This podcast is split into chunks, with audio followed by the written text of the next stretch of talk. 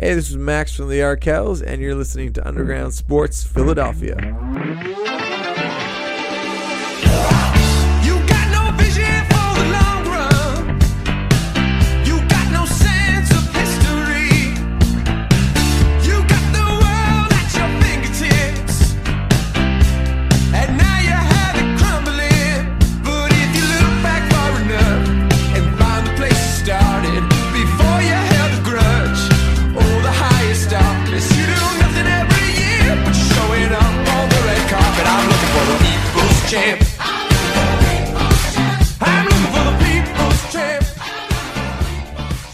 What is going on, everybody? Welcome in to episode number 466 of Underground Sports Philadelphia.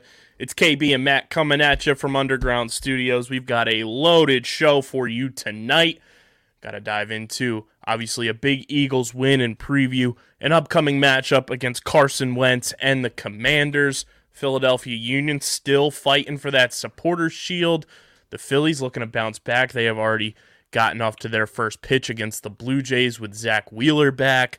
We're going to get into Survivor as we always do. Season three of us talking about Survivor on this show. And uh, we'll also touch on the Waterdogs Lacrosse Club winning the PLL championship and a Philadelphia boy taking home the MVP of that game. But before we get started, make sure you guys are following us on the socials at Underground PHI on Twitter, Instagram, Facebook.com slash Underground Sports PHI, Twitch.tv slash Underground Sports PHI. Follow Matt on Twitter at Matt Castorina. Follow me at KBI ZZL311. Check out the website, undergroundsportsphiladelphia.com, for all of our written content. Subscribe, subscribe, subscribe to the podcast feed on Apple Podcasts, Spotify, wherever you get your podcasts. We are there. And leave those five star ratings and reviews. It does go a long way for helping more people find the show in audio form, gets more people talking with us underground. And that's all we want. We want more people joining this underground community, talking Philly sports with us. And of course, subscribe to the Underground Sports Philadelphia YouTube channel where you get full video episodes of every Underground Sports Philadelphia podcast. We're on that road to 1K as well. Uh, so make sure you subscribe, smash that like button, ring the bell icon, comment down below your thoughts on the Eagles matchup against the Vikings and how that game went, your thoughts on the upcoming game against the Commanders, obviously the Union in that fight for the supporter shield. Do you think the Phillies are still going to make the playoffs? And of course, if you're a Survivor fan, we want you to tap in below with your thoughts on Survivor, but keep it spoiler free for 24 hours. You know, keep it light for the people who may have missed out.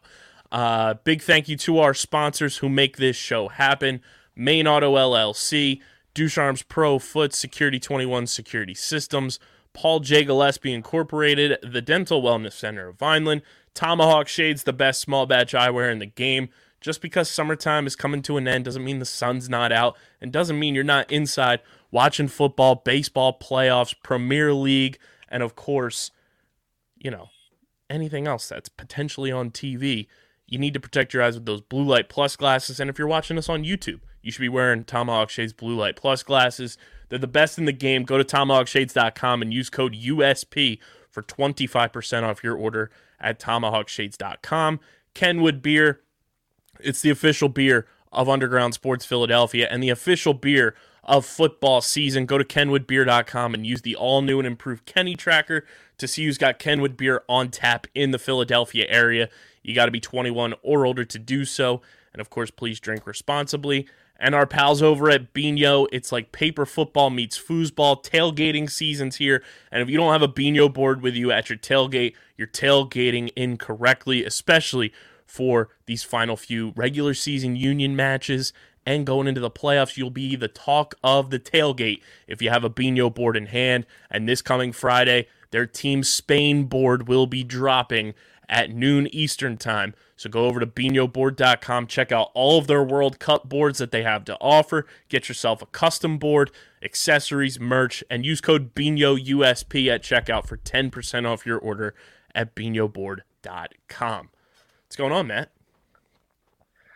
I am just living the dream, you know. Uh, one thing that I did want to bring up as you know, September is uh, slowly but surely coming to a close. There was a tweet a few weeks ago being that you know your first wedding anniversary, my sister and you got married on Halloween last year, obviously. Uh, I don't know if you saw Meek Mill tweeting out that for everybody who got married in October, the 10 year anniversary, he's going to come perform for you. Yeah, I think uh, if I had known that that deal was on the table, maybe it would have pushed to postpone it to, to this year. But maybe I could write him an email and ask like any October, you know, Is like because retroactively? at the wedding too. Yeah, and there's I mean there's two weddings that I've been at that are close to me that uh, Dreams and Nightmares have played a, a a key theme in either the night or the the weekend, the weekend long celebration. So yeah, maybe I have to reach out to Meek Mill about that. We'll, uh, we'll have to talk to Michael Rubin. He'll probably be our point of contact now that uh, he doesn't have to deal with the Sixers or anything. But uh, the Philadelphia Eagles, Matt, off to a hot 2 and 0 start. Uh, I talked about a little bit on the most recent episode, but they take down the Minnesota Vikings. They silence Justin Jefferson from going to his post-game press conference. I'm still very disappointed in Kyle Brandt for going radio silent on that one. Um, but the Eagles look like one of the best teams in the NFL right now, as do your Dolphins. Uh, and it's very exciting to have good football uh, to be watching early in the season. First week two win for the Eagles since 2016. What a trend to break for the world to see on national television. Yeah, uh, a pretty complete performance too, which was uh, good to see. I think you know defensively, this team looked very strong in that game, and uh, you know we saw the Vikings at least you know in the first week against Green Bay, able to get like a lot of the easy looks and able to do a lot of the the small things right. Um, felt like maybe I will say Kirk Cousins in prime time historically not a good uh, Officially two and ten on. Monday Night Football. Yeah, so uh, you know, whenever that's on the the opposite side of the field for you, I think that's a, a big advantage and a nice boost. But Eagles controlled the game really well. Uh, 36 minutes time of possession to Minnesota's 23, um, and it certainly felt that way. It felt like Eagles were were holding the ball quite a bit more, had a lot more of that possession. Um, yeah, I, I thought just uh, especially you know you, you start off the way you did. I, I think that's that's the good recipe for the Eagles this year because you know it hasn't been talked a lot about, but yeah, that that defense has been reinforced in a lot of ways through the draft and through free agency. Uh, you know, this summer I think so much has been about the offense because you know there was obviously a big leap taken there with AJ Brown, and you know so much I think of the discussion, probably rightly so, has been about Jalen Hurts and his potential step forward, and he certainly looked the part uh, again on Monday night. Um, I feel like maybe the defensive improvement hasn't been mentioned as much. That this could be, you know, a, a big, big factor in uh, how the Eagles win this year. Yeah, and I mean, a lot of people last season wanted to claim that, you know, Darius Slay took a step back. And even, I think, 2020, they wanted to say that, you know, he didn't look like the same player. Why are the Eagles giving up draft capital for him? Well, he's been proving week in and week out, I think, since, you know, the latter half of last season and now two weeks into this year, why you go out and trade for a guy of that caliber still seems like he's playing at a top three DB level in the NFL. Uh, could have arguably had five interceptions in that game against Kirk Cousins. Uh, he did drop one and, you know, a couple more thrown his way, but he's going to be an anchor of this defense. I think James Bradberry being opposite of him helps a lot, you know, to have quarterbacks have to try to make that decision of who do you want to throw towards. Now you bring in CJ Gardner Johnson on the back end as well, who, you know, is a, a corner converted to safety for this Eagles team. That also, you know, goes into the plot of who do you want to, you know, risk throwing the ball to when you have three of those guys out there, not to mention Marcus Epps, Avonte Maddox, and a re you know a reinvigorated and a reinforced linebacker group that could arguably be the best set of linebackers the Eagles have had since like 2004. Um, you know that's going to make Darius Slay look even better than he actually already is, and he's pl- he has played at a you know a Pro Bowl level, and right now he's playing at an All Pro level. Yeah, yeah, I think Darius Slay has, has looked really good uh, this year, and like you mentioned, you know, getting Bradberry, who still was as good as a Giant. Um, you know, it, I think a, a little bit of surprise too that he that he ended up um, kind of in the way he did onto the Eagles. So yeah, uh, a, a lot of good stuff I, I think to, to take away from that game and and move forward because this felt like a tricky game too. You know, Mhm. I, I'll be honest, you know, coming into it, uh, it felt like one that could you could could kind of like disappoint, you know, so to speak, and uh, you know, you consider the first week you get a little bit of a scare against the Lions. Who that looks that game looks even better now when you saw the Lions' performance against Washington. Uh, how frankly like dominant they were for large stretches of that game. Uh, that offense does look better than I think we maybe expected it to be. Um, you know, and you saw obviously again what Minnesota did to Green Bay, a defense you'd expect to be very good this year.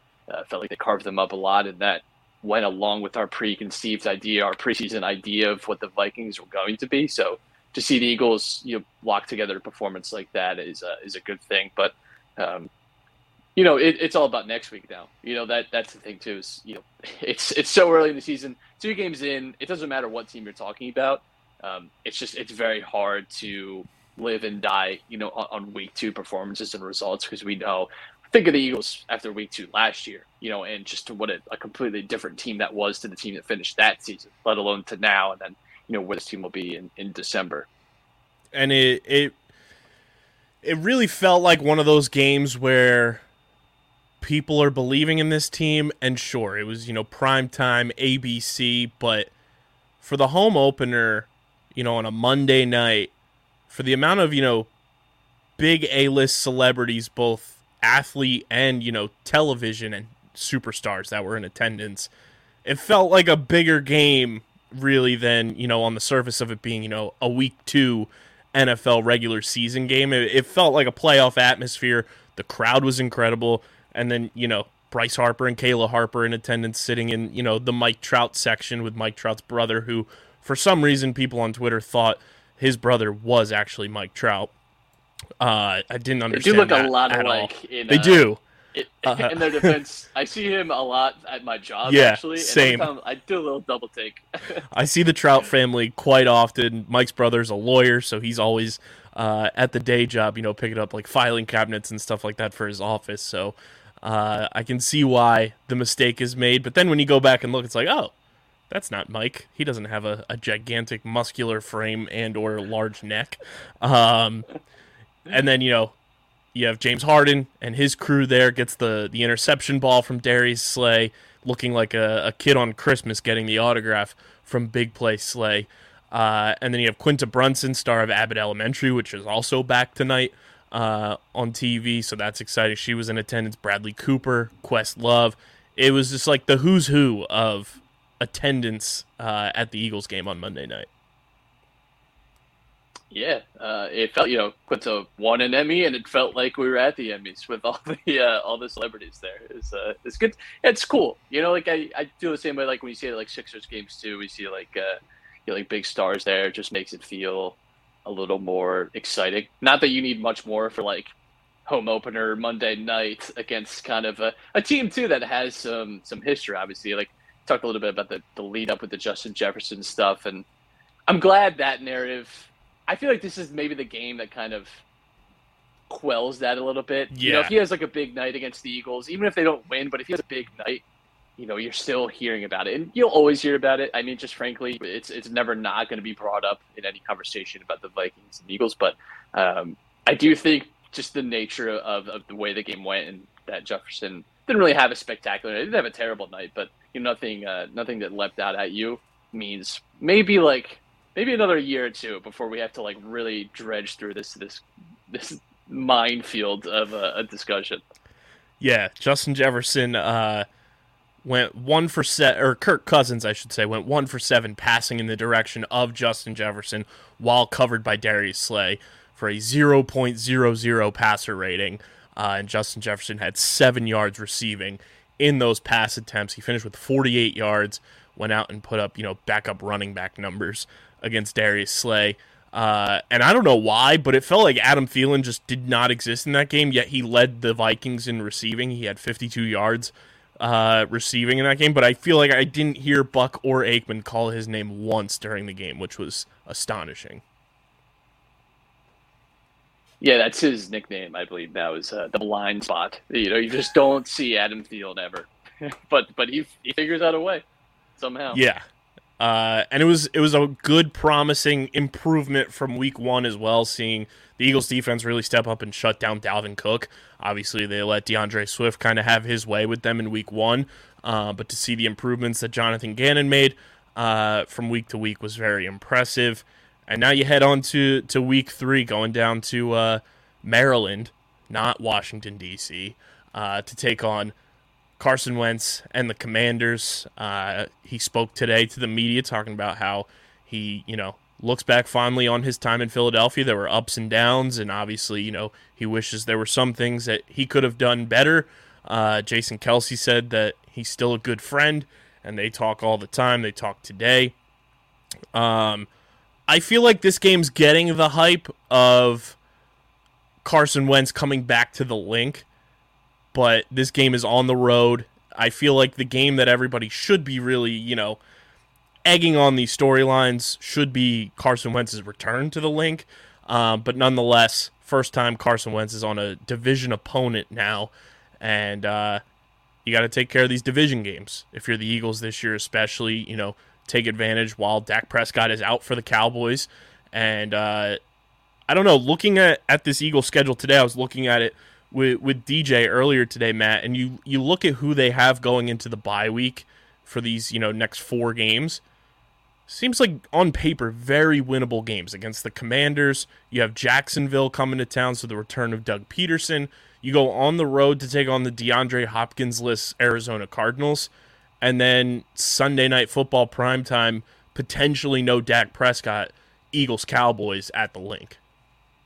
Well, you saw how Cooper Rush played against the Bengals. I don't know. It might be uh might be an upgrade in many ways, but yeah, it's weird. You have back to back weeks too with uh, a weird like kind of outside the numbers type of narrative story about like a return in some way. And um, I will say like Washington and Jacksonville. Yeah, you might look at them on paper and, and think a certain way, uh, but they've they've shown to be like maybe a little more challenging than you might expect. Jacksonville obviously just uh, absolutely demolished the Colts last week, and Washington has shown to be a little scrappy. I mean, Carson Wentz is ironically had like an amazing start to the season, uh, at least individually, uh, you know, and has, has certainly not been afraid of, of slinging the ball around. I do think some of his weaknesses get magnified a little more, you know, like he's not as turnover prone as people like he Right. he has like the highlight reel turnover type of plays, um, but like he's really not like the most uncomfortable. Really, it, it's the sacks with him. It's the decision making. It's uh, yeah, it's more the anything I was gonna say the decision making is what leads to I think that magnifying glass.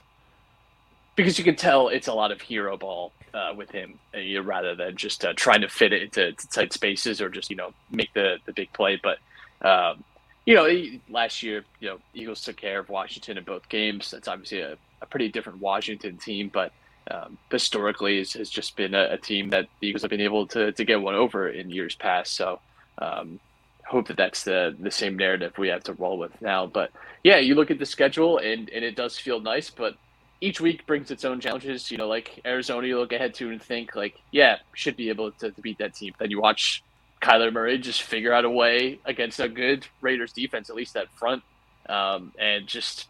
I, I don't know if you saw the end of that game, but it was just unbelievable watching him scramble and essentially just go like mad Madden creative mode and, and uh, you know just kind of run around and, and just make it happen. Uh, just insane stuff. So whenever you have like individual talent like that, it's it's always hard. And like we said, with, with the Cowboys, Eagles are pretty much split with them for our entire life. So you know it's, it's very rare that either team uh, takes both matchups. So um, hard to say which one that which way that goes necessarily, but. You do think you, you go into the bye probably with a, a very strong record, the, the way it's looking now. Yeah, and you look, you know, just across the board right now. If if you look, obviously you can't in the grand scheme of things, but if you look at the Eagles' schedule right now through the lens of just two weeks of NFL action, they're the they're the dominant team on their schedule for pretty much all of their opponents, which is very exciting. Um, there's been very few instances in our lifetime that the Eagles have been able to win, you know, double digit con- like convincing double digit amount of wins in a season. Obviously, you had the Super Bowl year going 13 and 3, 2004 you go 13 and 3. But a lot of the time it's it's you know that 10 and 6, 9 and 7, sometimes 11 and 5, but not a lot of, you know, 12 plus win seasons under the Eagles belt in our lifetime and it would be pretty exciting if they're able to kind of figure that out and find a way to uh, you know, accumulate some wins against some not so great teams so far on their schedule. Yeah, and I think that was the big talking point coming into the year too, is that the Eagles had a very favorable schedule, and I think even some of the games that again, all this in mind that it, it's week two and, and things can change so much, you know, in in you know a month, two months, and you know uh, teams may look a little different. But yeah, you look at some of the games that you would have considered tricky games, maybe don't look as challenging right now, uh, but you know as we get closer to them or as the season goes along, things things could obviously change. Thinking specifically of like a team like the Titans, right? You know that, Mhm. that you might in years past that that might be more of a struggle. They've looked pretty bad so far this year. Um, whereas the Texans, you know, in the offseason, you think the Texans are an, an easy win, a, you know, a team that you should be expecting to be. Been really good this year, honestly. I've hung around in games, have, have made life difficult for, for everyone they've played so far, the Colts and the Broncos. Um, so, you know, maybe maybe a bit more of a challenge there. So, yeah, I think it's it's hard when you project, you know, totally, but you know, I, I think it still has rang true that the Eagles have a favorable schedule. I think if, if you had to handpick some teams there on the Eagles' uh, schedule, you know, for, for this year, and that's that's a good thing. You know, two weeks in, by the time the Eagles play the Colts, Frank Reich might might not be the head coach of the Colts. The way that they uh, have gotten off to such a horrendous start this year. Yeah, and not totally undeserved. I thought that he, I, I think he's very lucky that Carson Wentz was his quarterback last year in a sense because, not that it wasn't Carson Wentz's fault, of course. Like it, it, he certainly deserves blame, especially for that Jacksonville uh, implosion on the final day. But you know, the coach should be getting some blame too. And it's it's it's just kind of weird that Frank Reich got absolutely. I, I felt like zero discussion at all about his uh, his job security over the summer because think he, he deserves some blame for that too. And you look at the way they started this season. Now, granted, you know it, they didn't have Michael Pittman for this last week, but still, you know, getting getting like boat raced by Jacksonville is not a not a good feeling, and that has just been a house of horrors for them over the past few years. But you know, it, this is also too like this is what his his third quarterback that he is like outright attached himself to. You know, it was, it was Philip Rivers, then Wentz, and now Matt Ryan. And you know, again, you don't want to proclaim anything two weeks into the season, but I can you say so far that this has been like, wow, we nailed that. we no, I, you know, and it's not like Matt Ryan was a, a home run to begin with. I think if you gave someone the option last year of just trading out, you know, swapping Wentz for Ryan, you'd probably make that decision, and and maybe you still would this year, but uh, you know, it has not started well, and uh, and that's the good thing is that division is not amazing, and Right. even even starting out the season the way they have, you could probably win eight games and still be at least in the in the division uh, discussion uh, this year for them. So that's the the bright spot, I guess. But yeah, definitely a coach you could you could imagine. You know, I, I think there's a few teams that uh you know could be uh maybe a different coach. Like I wouldn't be shocked if maybe by the time the Eagles play the Cardinals, even you know, like if King, I know they just extended him over the summer, but I mean that was a mistake when it happened uh, because there was so much in flux there this summer. If if they go, you know, they lose their next two. I, I- I think especially if Kyler Murray doesn't bail Kingsbury out for what was a terrible, terribly managed uh, end of the game there. I don't think it's inconceivable that that could be a, a different coach. I think Cowboy fans would love if they had a new coach by the time the Eagles played them. Um, yeah, even a team like the Titans, I, I, maybe just patience runs out with Vrabel. Maybe they, they feel that he's just kind of out of answers and it's time to kind of uh, transition and rebuild and decide to cut the cord. Like that wouldn't that wouldn't really shock me all that much. Yeah, I, uh, I saw a tweet a couple days ago that said, uh, "How long until we see the Sports Center notification? Nick Saban hires Cliff Kingsbury as new Alabama offensive coordinator." Uh, not soon enough, I think. If you're a, if you're a Cardinals fan, NFL's been wild these first two weeks. How you feeling about your Dolphins? Dolphins looking good, man. Great win against the Ravens, enticing Uh, Lamar to know- come down to South Beach. You know, I just love it. And you know what I love even more is that no one knows how to deal with Tua potentially being good because no one, everyone is just the last two years has all been, well, he's just not good enough. He's just not good enough. And even now, a six touchdown, by the way, six touchdown, a a rarity in the NFL, not something that just happens. Like 480 yards, leads a comeback against a, a good Ravens team. It's like this is a bad Ravens team, and still people are throwing the asterisk on it and the caveats and this and that. And it's just like I've never seen a quarterback have to do so much to get like any amount of respect. Like, what what more could he possibly have to do? If Patrick Mahomes has that week, I'm hearing about it for the rest of my life. If Mac Jones, if Mac Jones has a three touchdown game, I'm hearing about that for the next five years. So why is why is Tua, why is Tua the next day getting zero credit for it? Because people would get, here's what people do. It was great, but it's like uh, can't you just say, wow, maybe we were wrong. It's the Maybe same. were wrong Him and Jalen Hurts. It's the same. like why is it so I like I get it. It's it's week 2. You could cer- certainly make the case it was a, a, a bit I don't want to call it a fluke, but it, certainly like a circumstantial type of game. Like that's obviously not going to be Tua every week, we- of, of course. But why is it so hard to just give him credit for that game and winning it? Because I tell you, like if they had lost that game, if it carried on, they certainly would have beaten him with it. And now he wins it, and it's well, we can't give him credit for that. It was all. Mm-hmm. Tyreek Hill and Jaylen Waddle. What, what the hell is he supposed to do then? The whole point is that they loaded up the offense for him, and now was going to be the, this was going to be the year if he could work with it. And yeah, I think six touchdowns in the game is working with it. I, I don't like I don't know. Like he he doesn't have to be Tom Brady. He doesn't have to be Patrick Mahomes. He doesn't have to be Lamar Jackson. Like he doesn't have to be those guys like to to win and be a good quarterback. I, I don't know. I, I I don't know why that's so hard for people to to attach themselves to. But you know what? Hey, you're two. Listen, if you're not two zero, I I don't know. You know, like I- Tua and O, baby.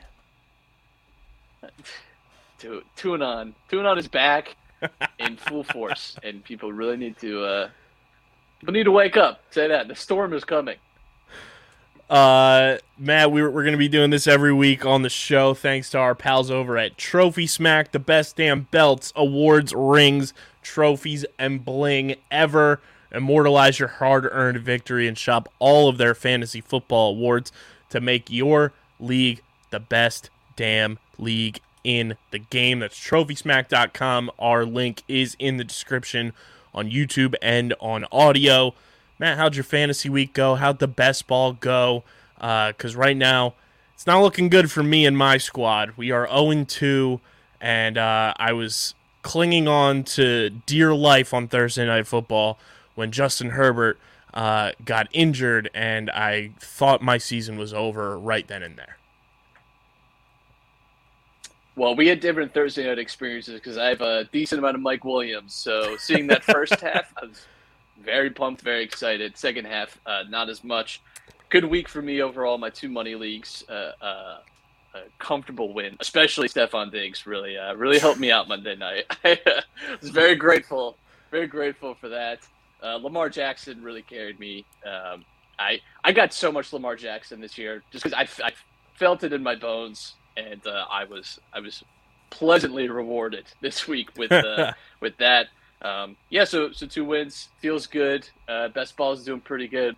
I'm- in the top spot in, in two of my uh, like money best balls. So it's early though. You know, it's it's very especially for best ball. You know, so much can change. Injuries. You know, as I said, Trey Lance get hurt. Uh, that hurts because I, I he was a sort of a favorite late round pickup for me in a lot of spots. So that's a little frustrating. But yeah, Lamar Jackson, just my new king. Just love that guy to death. Him to bits. Uh, one of my favorite players. And um, Lamar Jackson, Stefon Diggs, just those are my dudes right there. I felt very good though with Herbert kind of, you know, questionable and, you know, I was like I got to get a backup quarterback now just to be safe. Um, somehow some way cleared waivers. Jimmy G was available. So I added Jimmy G to the roster and I feel pretty good about that insurance policy there.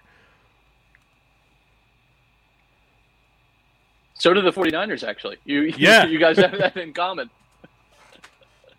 Could have traded him. Nah, we're going to keep him. Ah, see, we look like geniuses, boys.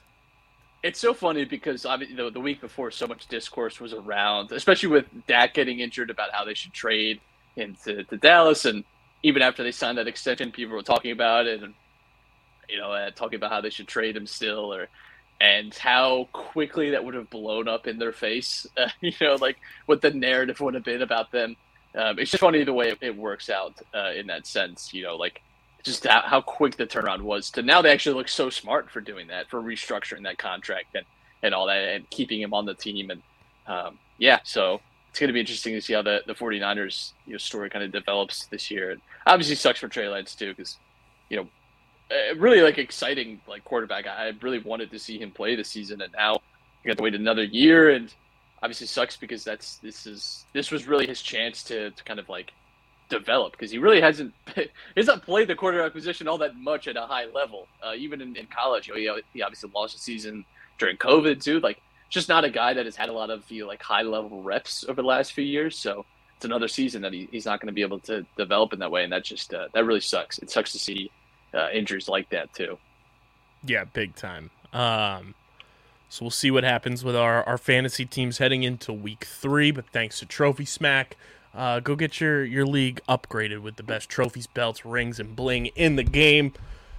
Matt, the Phils are, are trying to give us lots and lots of heartache. Uh, they've lost five in a row.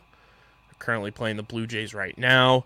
And um, a lot of people feel as if the sky is falling. There are 80 wins, which has kind of been the the cap of the amount of wins they've been able to accumulate over the past couple of seasons, and they are struggling to get to win 81, win 82, and finally finish the season above 500 and really lock in that wild card spot. But the more and more that I'm kind of looking at it, I wouldn't be mad if they're the, the final wild card and have a date with St. Louis. And, you know, if all goes well, you avoid the Dodgers until the NLCS. Yeah, I, there's really no favorable matchup for them.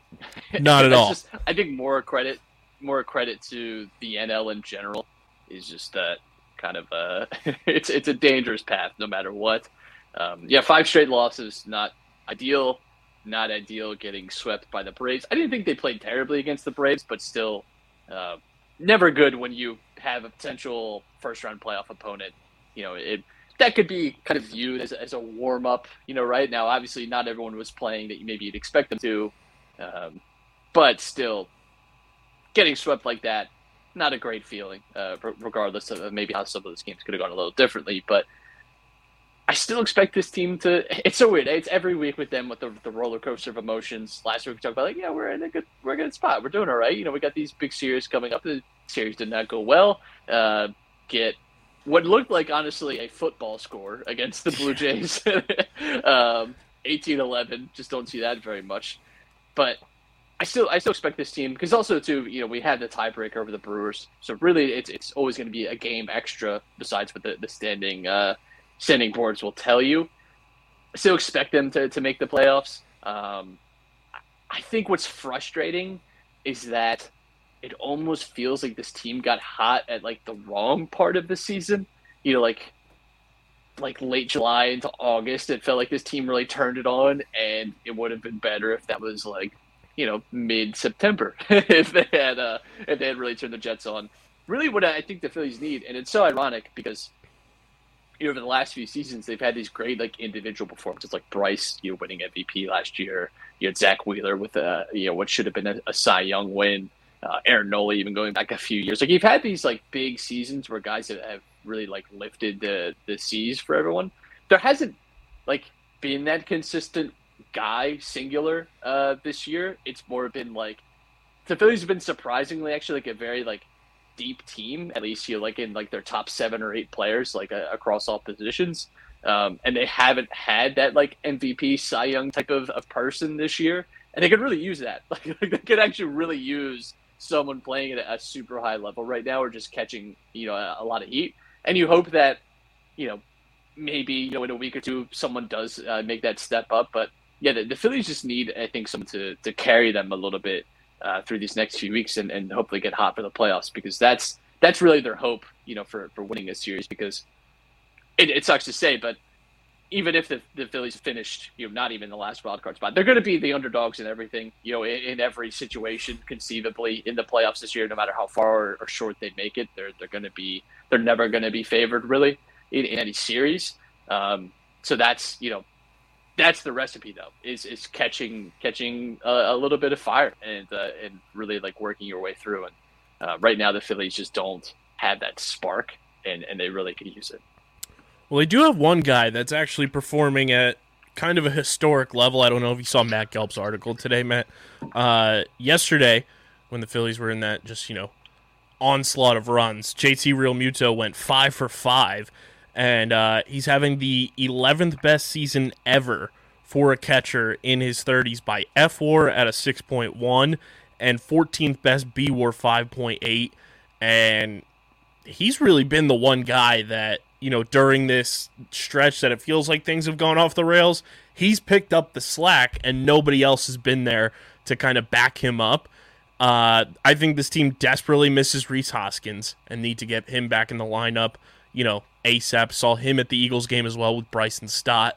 Um, I think once Rhys gets back, it'll help a lot of things. Nick Castellanos being out has been a damper on this lineup as well. Because, you know, at the time that he got injured, he was starting to figure some things out. I think once you get those two guys back in the lineup, it'll help. The one move that is really interesting to me, obviously, Zack Wheeler pitching tonight, uh, so they had to make room in the rotation. I don't know how I feel about Syndergaard being the one going to the bullpen, especially after last night seeing what Kyle Gibson did. It, it feels like a, a weird move to put Noah Syndergaard, a guy that you gave up, you know, capital for at the trade deadline, to be a starter in this rotation and move him to the bullpen when Kyle Gibson's been very up and down this year and seemed like the more ideal person to bump out of the rotation with how successful Bailey Falter's been. Yeah, I, you know, Kyle Gibson, es- especially in the last month, has really, uh, really taken a downturn. And I mean, you see that at this part of the year too, where guys, you know, through the course of a full season, you know, start to, to fall apart near the end, and you know, you have a lot of fatigue, just just a lot of uh, work through that you've done. So uh, that's frustrating. Eh, yeah, I, I think you can certainly call it into question. I guess, I guess, I guess the hope is that Gibson you kind of know like through two or three innings what you're getting with Gibson. Yeah. Um, and you, I guess, can have like that shorter leash with him. I, I don't know. Maybe maybe it's just down to, to something with, with Rob Thomson, obviously knowing them better than we do, but um, and, and knowing like how they, they might fare in those different types of situations mentally. But um, it does like strike as a little bizarre, I would say, you know, from the outside looking in, because uh, Gibson has definitely been, I think, the weakest link uh, of all. You know, Syndergaard hasn't been blowing doors off either, but you know, I, I do think Gibson has, has probably been uh, the, the weaker of the two uh, over this stretch. But maybe you know, you're trying to convince yourself that if you, you give him some more time to work it out, and you know, you might have like a start or two left in the season, and you know, that then you think about the playoffs, you know, and and hopefully you regain some form. I mean, that's that's a big thing too. You know, is obviously kind of what this race to be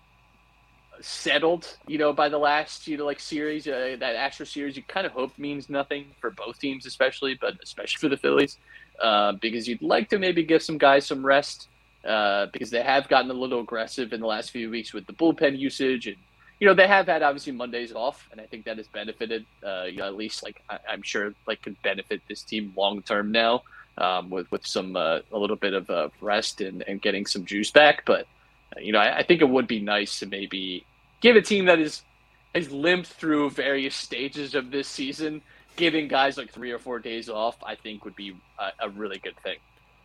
The uh, you bring up the Astros too. I don't know if you saw our boy, the one and only Hector Neris, uh, clinching and closing it out for the Astros to win the AL West. He was the guy who got that final pitch and was reported to be the life of the party in the locker room. And as soon as uh, they clinched and went in, he was shotgunning beers and uh, popping champagne and everything in the clubhouse. Uh, yet we decided to let him walk and sign Jeurys Familia.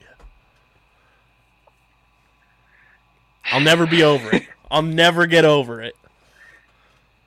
I just just a bad choice. Made a bad choice, but go win a go win a ring, King. I guess I, I don't know. It's hard to root for the Astros outside of uh, outside of him, but yeah, only deserved. I mean, he's been good. I such he has such a weird perception, and I think it's because of like some of his early stuff with the Phillies that I think people really attach themselves to, uh, and just never really like let go of. But he was he was good. I I I, I, I don't get it. I don't get it. It, it made it would have made sense if he had made some like smart signings, but he didn't. And Yeah. I think even that's not even hindsight talking. I think that's that was apparent even at the time that it was just sort of a, a head scratcher. Yeah, nothing will uh, nothing will beat the edited version of Jimmy Butler saying Tobias Harris over me that uh, absolutely hammered me, and it was Hector Neris saying Jeurys Familia over me. Um, but speaking of you know baseball and our favorite prop, the NL East run differential, it's brought to you by our friends over at Pickup. You guys can go to playpickup.com, start playing the hottest headlines in sports. The NFL is here, college football is here. Uh, get those preseason NBA props in, and of course, baseball playoffs, along with our season long NL East run differential prop. It's all over at playpickup.com where you can sign up with your phone number. It's free to play these props. Anybody can play, and you rack up points on your fan profiles by getting props correct. You cash those in for prizes on the pickup marketplace. So go to playpickup.com and start playing the hottest headlines in sports. The Atlanta Braves, Matt, they clinched their ticket to the postseason. They lead the NL East run differential with a whopping plus 171 in that column. The New York Mets still clinging on to life in the lead of the NL East itself with a plus 147 run differential. The Philadelphia Phillies at 80 and 67 at a plus 61. The Miami Marlins at an even negative 100. And then uh, the stolen franchise, Washington Nationals, still out of the basement in terms of all of baseball, but in the basement of the NL East at a minus 213 run differential. And the Pittsburgh Pirates are leading the way for all of Major League Baseball at a minus 215 with a record of 55 and 93, which is not the worst record in baseball. That still belongs to the Washington Nationals at 52 and 97. Meanwhile, you have the LA Dodgers poised to make another deep postseason run with a whopping plus 330 run differential this season. Christ. Remember when we were talking about them hitting 300? Be like, yeah, they could do that. Now I'm wondering if they could hit 400. I mean, with about two and a half like weeks said, left. It, it all feels like an exercise in fut.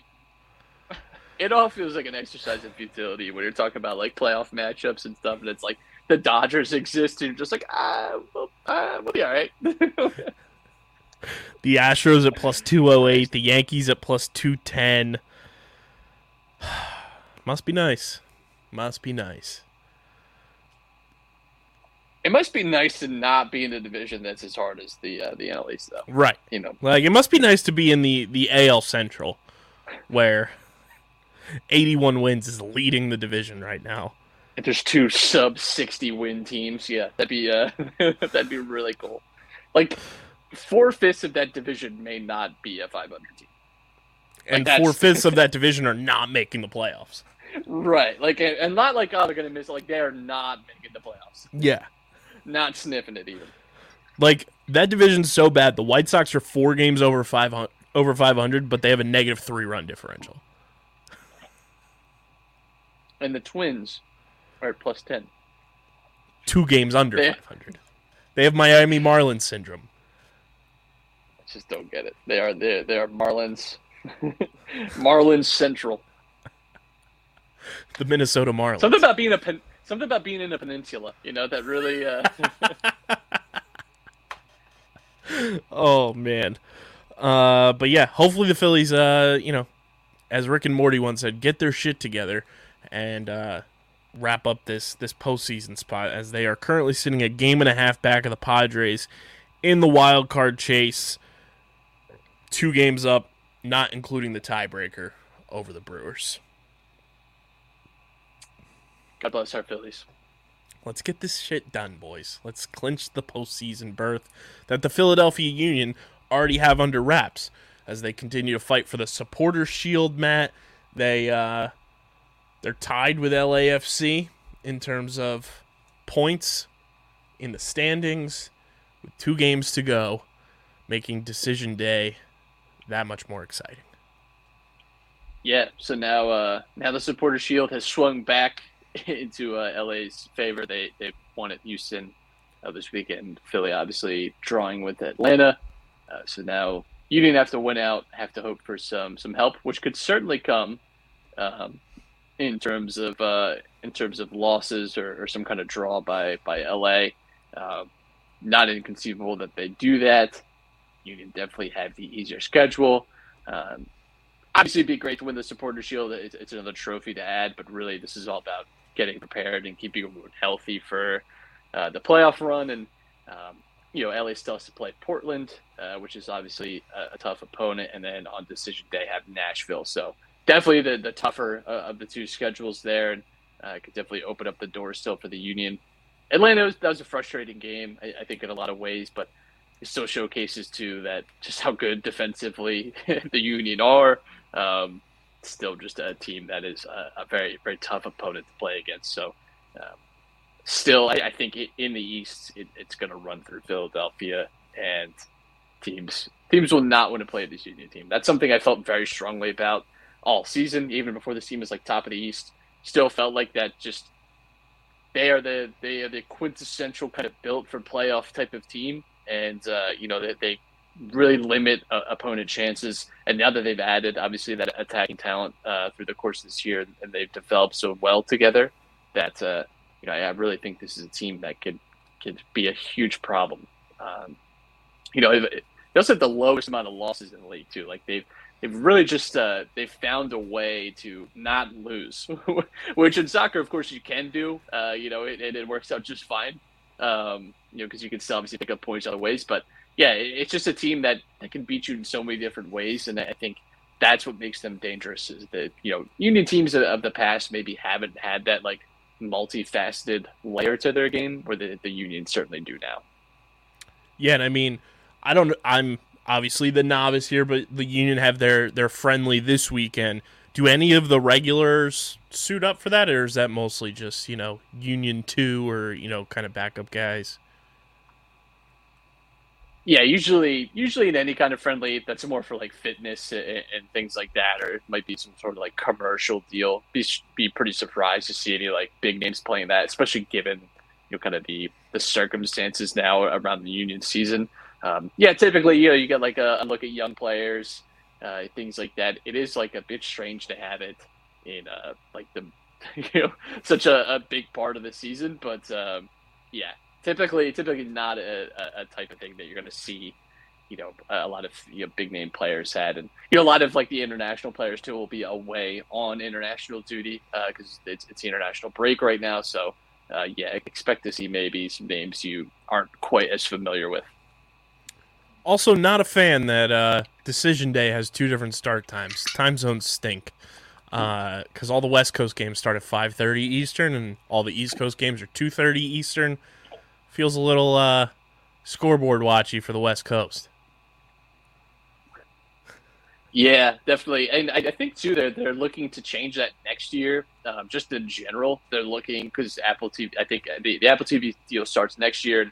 They're looking to have a much more like regimented schedule with MLS. Um, you know, like really compacting it into like two two days a week. Um, to I think that would help in, in some ways too, like with the with like viewership and things like that. You could program around it a little better. Um, so I would imagine that's something they look at next year too, because I think it is a little more exciting when everyone's playing at the same time. I get, you know, you have to kind of play to different markets and things like that, but um, yeah, you know, the union could apply some pressure though, you know, and that's that that's the good thing. Yeah, we want uh we want LAFC playing as tight as possible. That's for sure. Um, you know, I was at Subaru Park this past weekend. Always good to be there. It's very it's still very funny to me that I've never been there for a Union game whatsoever, but I've now been there three straight PLL seasons that there have been, you know, the tour model, uh, four games and two of them for a championship game.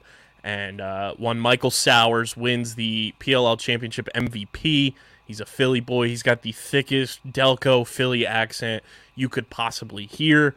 Uh, gets the WWE Championship belt from Triple H, Gets sent in with the PLL logo on it. And Matt, uh, I thought it was pretty interesting. The PLL has a uh, sponsorship deal, not a sponsor of our show, with Cash App, and uh, they sent the winning team 50k to go party right on the spot. Giant Cash App card set up with 50k for them to go celebrate. Uh, but shout out to some Philly boys winning a championship: Michael Sowers, Chris Sabia, Eli Gobrecht. and uh, Matt Whitcher, who went to York College of Pennsylvania, and uh, a bunch of them also went to the Eagles game on Monday night, which was absolutely hilarious. Uh, I'll have to send you the picture of, of the four of them. It looks like the most ragtag crew of gentlemen you will ever see in your life. I uh, we have an interview this week on OTB with head coach Andy Copelan of the Waterdogs, and we were talking about it before we started recording. He said Jack Hannah, who is their star rookie this year, he's wearing like an Eagles visor that Sirianni would wear, and he said he, Jack Hannah looks like he's on another planet. And uh, he went to the University of Denver, and I said, "Yeah, his Denver is showing." yeah, definitely. Yeah, the, the mile high city. Yeah. So shout out to the Waterdogs and all the Philly boys. But Matt, it is that time of year once again. Survivor season 43 is in the fold. We uh we sifted through the castaways last week. We don't have our ace in the hole uh you know cheat code like we have the last two seasons. But obviously we pick our podcast winner and uh so far the first two seasons of Survivor being back, we've picked the runner up. Uh, we're in Fantasy Survivor again this year, but Survivor gets underway two hour season premiere tonight, and uh, got a lot of Philly people in this cast as well, which is exciting. But looking at this season, what are what are the expectations going in for this cast? Well, I'm just you know you, you led me perfectly into it. So I was gonna say you said Philly people, and my my my winner pick is James. Uh, We did it I- again. I just here's the thing. Deshaun, I loved his smile, and I was like, Yes. you know, James has a similar smile, and there's something about it. I who knows? Um, from Philly, that helps. Listen, I, I just think if you're listen, if you're from the Northeast, you're from a, a, a very diverse part of the country with shit weather. You know, so you have to endure things that maybe someone from sunny California doesn't have to do, or hot and humid Florida doesn't have to deal with as much, right? Like you got to deal with all the seasons. You got to deal with traffic. You know that that helps with your stress management. Uh, you know, again, you, you've grown up around tons of people. You're you're comfortable having conversations. You can you can make friends fast. You're smart. You're street smart. Like, I just I you know I just think it's a great asset. And um, yeah, and I think James too. To get a little game theory, he's 37. I think that's like a good age. We've had some like young winners the, the last few seasons. Like that's definitely um, been a thing. But I think typically like your ideal kind of survivor age is like late 20s to like 40s. Like Mhm. that's kind of the sweet spot, and he fits right in that because you're still young. You can connect with like a younger person at that age, but uh, you certainly have like experienced a lot of life and, and definitely can relate to others too. So I love James. Just going off, just going off gut feeling, going off a picture. That's it. Uh, it, it has served us well the past few seasons. I'll say that much. It was it was Mike and Deshaun, and we were we were close. both times. Third times, I was nervous that for this one we're not in studio together, so we didn't get to really peruse the cast together. And I was like, oh man, what if we pick a different winner? And as soon as you said James, I said, let's go. Um, yeah, I felt the same way. Gave big like Deshaun vibes, gave like the the trustworthiness of Mike vibes. And I also looked through the cast again, and I'm 90% sure I remember correctly. There's no Canadian women this year for the new cheat code because the last two seasons Canadian women have won. Kudos to them, but the- I don't believe we have a Canadian woman in the cast this year. Good. Uh, that's actually really good that you did that research because I, I, I really hadn't even thought of that, but now that's a little that's a little burden off my mind. So That one's in the back pocket now, but there it is. We went Deshaun, we went Mike, and now James is uh he's Underground an event Sports planner. Philadelphia. There's no more stressful job. There's no more stressful job than being an event planner. Like, like, come on. And this guy, like, he has he has to be good at this. He has to be. I He believe so much in James. I believe in him. I uh I'm pulling his won't let us profile up here sure now for the people at home. And he's got he's got football. His James Jones is his full name. Uh his his profile here James Jones has always been able to adapt ever since he became a fish out of water on a college campus of 13,000. And when the 37 year old saw Earl Cole win Survivor back in 2007, he realized this was the show for him. The event planner's guest list for alliances includes purposely seeking out people who are his opposites, even if that means going against his Philly instincts and opening up his heart. There's no more perfect person for us to pick for this show than James this year. The uh Yeah, I, I love it. Uh, Earl Cole, by the way, what a like great winner. Would love to have him back on um, on the show at some point. Just a, a fantastic player. So if that's who you're looking up to, like that's good. You know, I like that. I like. The it gets better. It gets better. Favorite hobbies: curating events, finding the best cocktails in the city, reading and writing. Three words to describe you: confident, casual, self-aware. His pet peeves: really bad customer service, pushy salespeople. What is the accomplishment you're most proud of? Winning the United States Chess Open, the largest chess tournament in the USA, for my rating bracket when I was 12. You're playing against grown people, and I won $1,200. That was like $100,000 to me at the time. It gave me the confidence that I could do almost anything. What is something uh, we would never know from looking at you? I grew up in the church. I was an usher and sang in the choir from age 6 to 17. My dad was a deacon and my mom was a deaconess. I have a deep faith, but it is my uh but it is my own faith. I don't talk about it a lot, but I am a big believer. Who is your hero and why? My mom. She overcame a lot to raise me and gave me the foundation of the person that I am today. She made sure that I was raised in a safe house, made sure I went to church to develop a moral compass, took me to black history workshops as a child so I had a sense of self worth. She made sure I got into the best public school in the city, then made sure I could travel the country as a middle schooler playing chess. She passed away five years ago, and as I grow older, I grow to admire her more each day. Which past survivor will you play the game most like? Sandra's quote, anyone but me will always be my strategy as long as I see a path to the end. I am with people or have people in which I trust. If I don't have that, I will be an agent of chaos, Russell with charm. I am playing to win and not for seventh place. And why do you believe you can be the sole survivor? I thrive and find a certain comfort in chaos. Managing, events at a club on a Friday night, anything can happen, but whatever issues pop up, you have to handle. That takes interpersonal skills if it's dealing with people, and it takes general problem solving skills when dealing with a venue, and you still have to make sure everyone at your party has a great time. I mean, come on. And I'm I'm supposed to not pick this guy to win. I mean, come on. What, what, you know, he needs to I be on supposed- this show as soon as this season ends. I love it. I, So I there it love, is. You know, it just and uh, listen. I did not do any perusing. I did not do any profile searching. I literally just looked at our fantasy survivor game Yes. and I looked at the headshots, and that is how I made my choice. I divined it. That is how it has worked, sort of, the last two seasons. So I'm- just I'm rolling with that method until it fails me. But I don't think it will. I think James is going to be a, another. We've been very blessed the last two seasons with good cast, good people, good gameplay, and I, I'm hopeful for the same this year too. very excited. James, I think, is going to be a rock star. I think he's, you know, going to be in that pantheon of us continuing to uh, have an eye for potential and or actual winner on Survivor Season 43. But that's all we got for you guys. Make sure uh, you're rooting for James for us to win this season. And make sure you're following us on the socials at Underground PHI on Twitter and Instagram. You can follow our Survivor account as well at Buffs and Snuffs on Twitter. Follow Matt on Twitter at Matt Castorina. Follow me at KBIZZL311. Make sure you check out our Facebook page, facebook.com slash underground sports PHI, and uh, twitch.tv slash underground sports PHI. Check out the website, undergroundsportsphiladelphia.com. And of course, subscribe to the podcast feed on Apple Podcasts, Spotify, wherever you get your podcasts, we are there.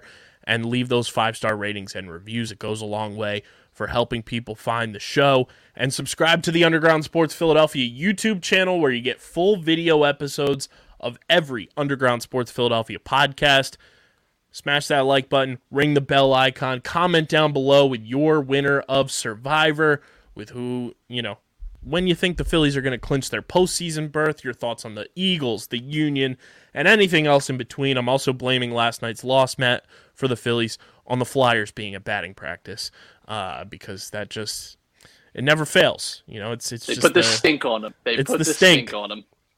Uh, so make sure you go check out the YouTube channel as well. Be a friend, tell a friend as we're on that hashtag road to 1K on the YouTube channel. Big thank you to our sponsors who make this show happen Main Auto LLC, Security 21 Security Systems, Paul J. Gillespie Incorporated, the Dental Wellness Center of Vineland, Tomahawk Shades Pickup, Kenwood Beer, and Bino Board. All of their info is linked in the show notes on audio and in the description on YouTube. This has been episode number 466 of Underground Sports Philadelphia. Everybody enjoy Survivor, and uh, we'll be back talking about the Eagles, talking about the Phils, the Union, and much, much more on the next episode of Underground Sports Philadelphia. But until then, Matt and I are signing off. Peace. champ.